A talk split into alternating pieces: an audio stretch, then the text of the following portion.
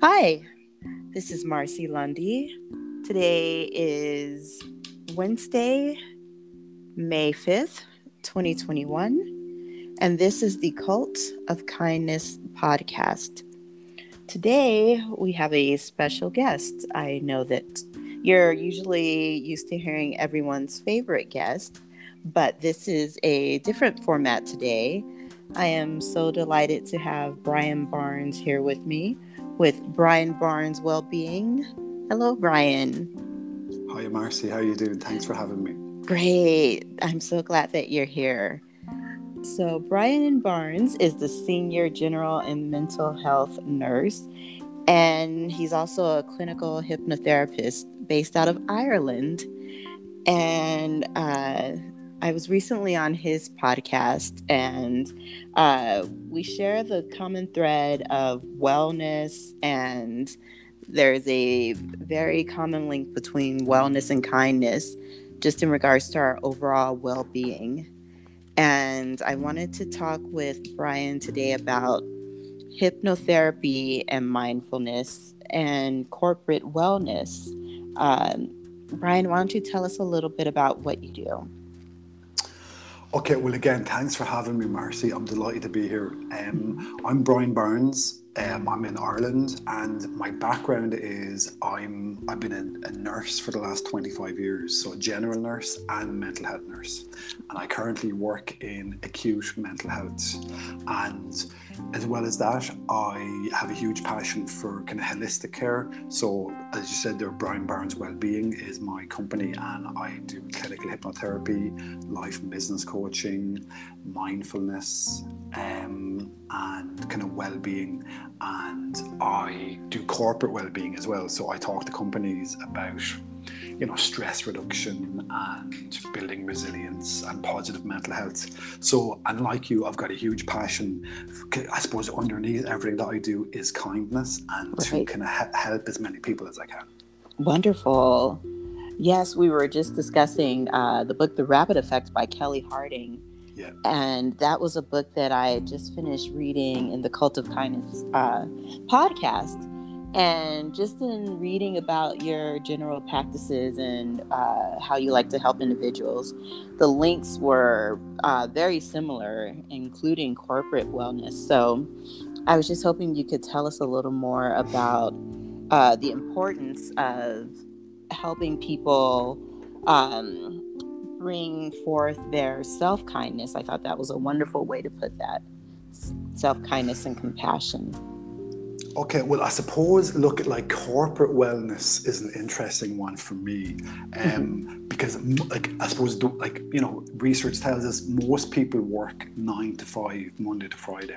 Mm-hmm. Now that's you know there's a few changes to that, especially in the last year. But sure. you like you know Monday to Friday nine to five, so people are up at seven home at 6 6.30 like a, mo- a lot of people spend a lot of time in work you know? Yes. and i suppose the whole corporate wellness is to you know f- for for employees to be minded both by their employer and to mind themselves because again so many people spend so much time at work oh, um, and you know, like it's such a big part of people's lives. And, you know, between, as I said, like up at seven, kind of home at 6.30, commuting, kind of, you know, a lot of people are on, can be on that kind of hamster wheel of, mm. you know, kind of up early, home late, working. So it's so important to, for people to look after themselves whilst in work right. and you know like and to prevent and look at we all hear about burnout and well burnout is a big one sure. For people just to prevent that because mostly a lot of employee assistance programs look, want to look at the kind of when someone is burnt out mm-hmm. and to kind of see how they can kind of work with them and kind of you know fix them or help them you know n- you know not be so burnt out now yes. i'm a big believer in prevention oh, so yeah. prevention rather than cure. So preventing any kind of burnout. So to have that sense of well-being in work, and look at it's you know like again I talk to companies about small things like you know taking regular breaks, mm-hmm. take drinking two liters of water a day, um, getting up you know maybe taking a break uh, even just to stretch your legs every half an hour.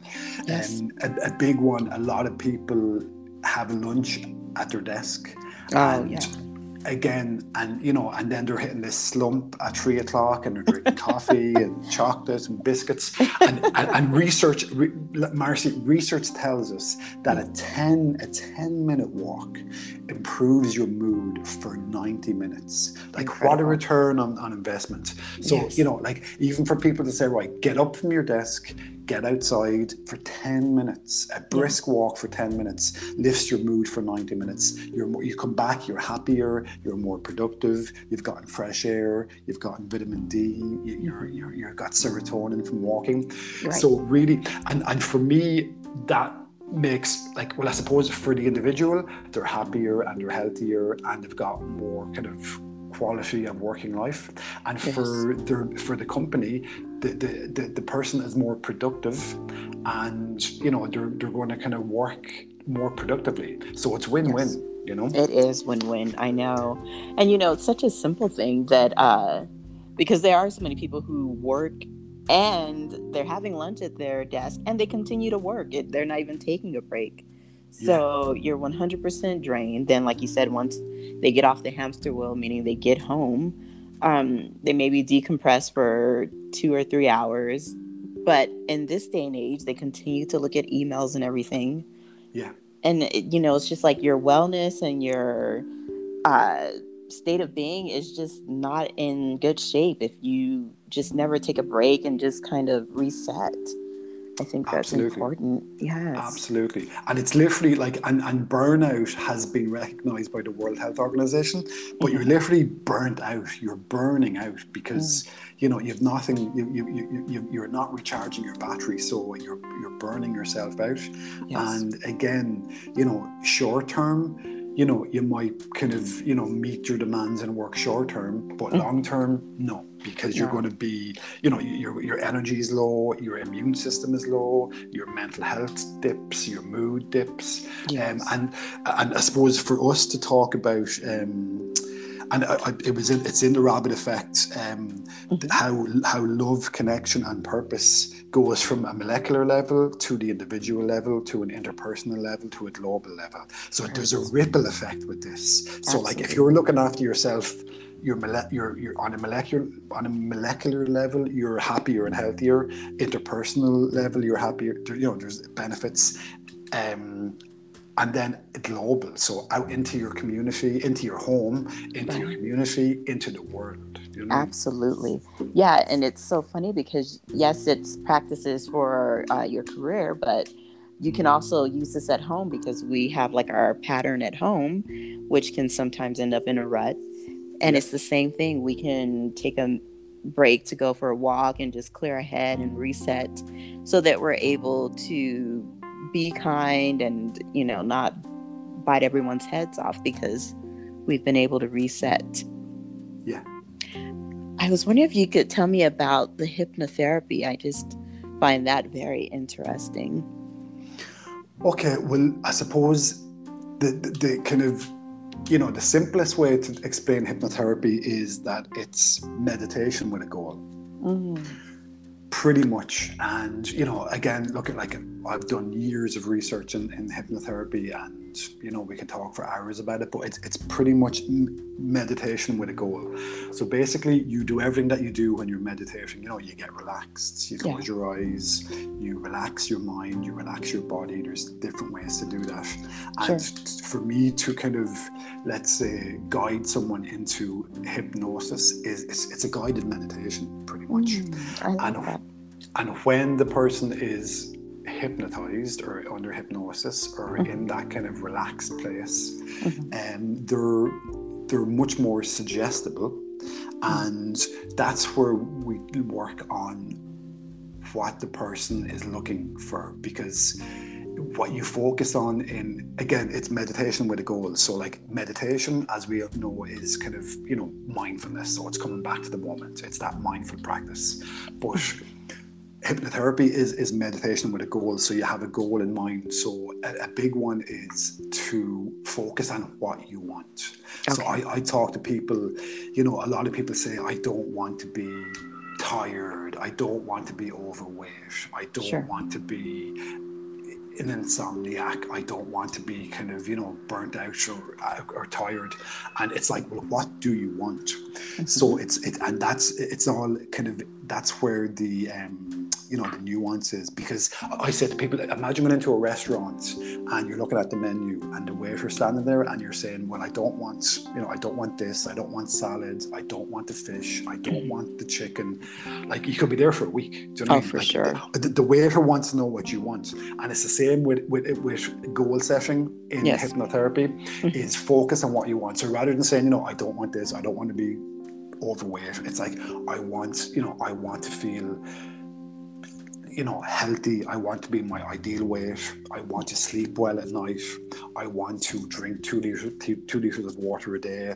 I want to feel energized. Um, you know, because what what you you get what you focus on, whether sure. you, whether you want it or not, both in everyday life and in hypno, hypnotherapy. Do you know what I mean? That's excellent. So, so that's pretty much like, again. Look at you know, like we could go on for hours, but that's pretty much in a nutshell is it's meditation with a goal mm-hmm. and the mm-hmm. goal and like any kind of goal setting it needs to be positive and it needs to be you know what you want because you know like you're, you're focusing on what you want and what happens then is let's say i'm working with someone now at the moment who is um, doing her driving test right and what pretty much like she's failed a couple of times so what we've got back is her last couple of reports from her driving tests and to see where she went wrong in the driving tests mm-hmm. and we're turning that into a positive so i think she was saying she wasn't looking at her mirrors so mm-hmm. like i'm working with her now to you know literally close her eyes and that meditation with a goal and we look at her imagining herself doing the perfect driving test Oh, I love that. So, and, and literally kind of baby steps like, okay, get into the car and you close the door and you put your belt on and you see the tester beside you smiling, very friendly, and right. then forget forget about them. And then, because this person's driving for years, but she just mm-hmm. has a kind of, um, there's a fear around it. Oh, so, and you imagine you're you're driving and you drive the route and you're looking at your mirrors you know bringing in where she failed the last few times. You're looking at your mirrors you're checking your mirrors you're you know like your hands are in the right position. Um, and what happens then marcy is the brain doesn't know whether that's real or not because and research tells us this when you close your eyes and visualize or hmm. imagine something the brain doesn't know whether it's real or not so what's happened is you've planted the seeds of a perfect driving test uh, of a perfect driving kind of uh, route and your brain believes that that's happened you know okay. that that's happened already so right. when you go to when, when you go to do when she goes to do her driving test the brain will go oh yeah like i've you know, this i've done i've done this before and mm. I, I, did it perfectly okay. so you so what you're doing is you're pretty much mentally rehearsing what you want Yes, and in the most positive manner. In the most positive manner, I absolutely. And I, and I, I say to people, and I say it to my clients, it's like, right, imagine, you know, you imagine seeing yourself, you know, public speaking or doing your speech, you're the best man speech, or you know, because um, and again, yeah, public speaking is the number one fear in the world, uh, right? Because because you feel like you're being judged, and it's like you imagine yourself standing up there, those let's say those butterflies that you feel. Are, is, is excitement. Yes. It's excitement. And I even drop in, like, you know, let's say anyone standing up in front of a crowd, like mm-hmm. 90% of that audience wants you to do well. Mm-hmm. That's and that's research based. Now, obviously, when you have you know eyes on you, you're you're kind of you feel you're being judged, you feel mm-hmm. you're being kind of scrutinized. Yes. But to remember that, okay, right, the butterflies that I feel are the same butterflies. You can go for nervous or excited. You say, mm-hmm. I'm mm. excited. I'm excited. You're doing your breathing, your nasal breathing. You're, um, you know, you're, you're, you're kind of getting into um, a, a positive mindset. Okay. You know that 90% of those people are kind of want you to do well. And again, imagine, you know, you can see the color is nice and bright and you can, you know, you feel relaxed, you feel confident. And again, that is that mentally rehearsing. And that's how it works. Oh, I love that. I feel like now I should do public speaking because I love I love the idea of turning the nerves into excitement. Yeah, because Marcy, like, and because most people, when they start to feel those butterflies, Mhm. it's I'm nervous. I'm nervous. Oh God, they're going to judge me, and it goes it, go, it goes back to the caveman because the, the, again, fight or flight. Uh, back when the we were cavemen Yes. and, and, and women, Mhm. and um, if we were judged by the group and it didn't go well, we were out with the group, and that meant death. Oh yeah. So most people go right back to uh, public speaking is being judged, and that could be life or death. And our negative, our negative bias tells us that that could be death. So really, like public speaking brings us right back to a very primal fear. Do you know what I mean? Oh yes. And uh I like I could tie this into the kindness where you're saying there's a large percentage of the audience that wants you to do well. Yeah. And that's encouraging also instead of thinking, oh, all of these people think I'm gonna fail, they're here to judge me.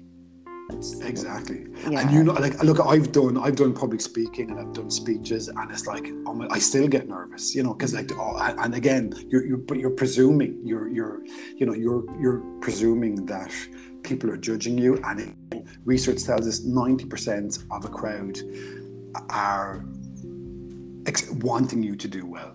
Absolutely. Yes. That's encouraging. I mean, Yeah. you know, uh, I think that in society we get so used to thinking of the negatives and uh, our fear takes over. But Yeah. There's so many things that you just described here where we can just turn all of that around and think of it as positive and encouraging and not just for public speaking for our life when we go forward or if we're at work and we have to do a presentation at a board meeting using all of that positivity and wellness just to kind of get ourselves together and realize it's okay. Everyone feels that you know what you're talking about and let's go forward that's Yeah. wonderful Absolutely. well, Brian, thank you so much. You have so much wonderful information. And is there anything that you'd like to promote uh, or bring to everyone's attention to check out? Um, well, I suppose people can find me. My website is brianbarneswellbeing.com. Okay. And on there, I have kind of, you know, like people can book a call with me or they can look at what I do. Again, the hypnotherapy and the coaching and mindfulness. Um, I have my own podcasts. Mm. Uh, it's called Mind You, where I talk to people about how they, how the people that mind and serve others, how they mind themselves. And that's on the website. And pretty much, yeah, like I suppose, again, it, uh, you know, like that message I'm trying to get out to people, uh, you know, like, and, and myself is to, is that kind of self kindness, is the kind of, you know, you have to, you, you can't pour from an empty cup. Oh, yeah. and I, I work with clients as well about building resilience from the inside out. Mm. So, you know, if we're all, you know, like, you know, like just about on, on a flight, if and the air hostess tells you, you know, if there's a bit of turbulence and the mm. oxygen mask comes down, you put Yes. your own on first. Right. You know, you don't put anyone else's on first, and Right. to- you know, so and that's just, you know, that's just it. Like if you're if you're not looking after yourself, you can't look after anyone else. Oh, that's so so true. I, I, I, you know, I kind of guide people and help people to kind of look at that and to um, be more self-kind and self-compassionate, and that the ripple effect from that is, you know, it is massive. So, yeah, Absolutely. We're on the same page there. I love it. You cannot pour from an empty cup. That's so true. Well, Brian, thank you so much for joining me today. Uh, it's been a pleasure. And everyone, please check him out. Please check out his podcast as well as his, as his site. And thank you again, Brian, for joining me today. Marcy, thank you so much. I've really enjoyed talking to you, and thanks a million, and best of luck with everything. Thanks. Thank you. Take care. All right.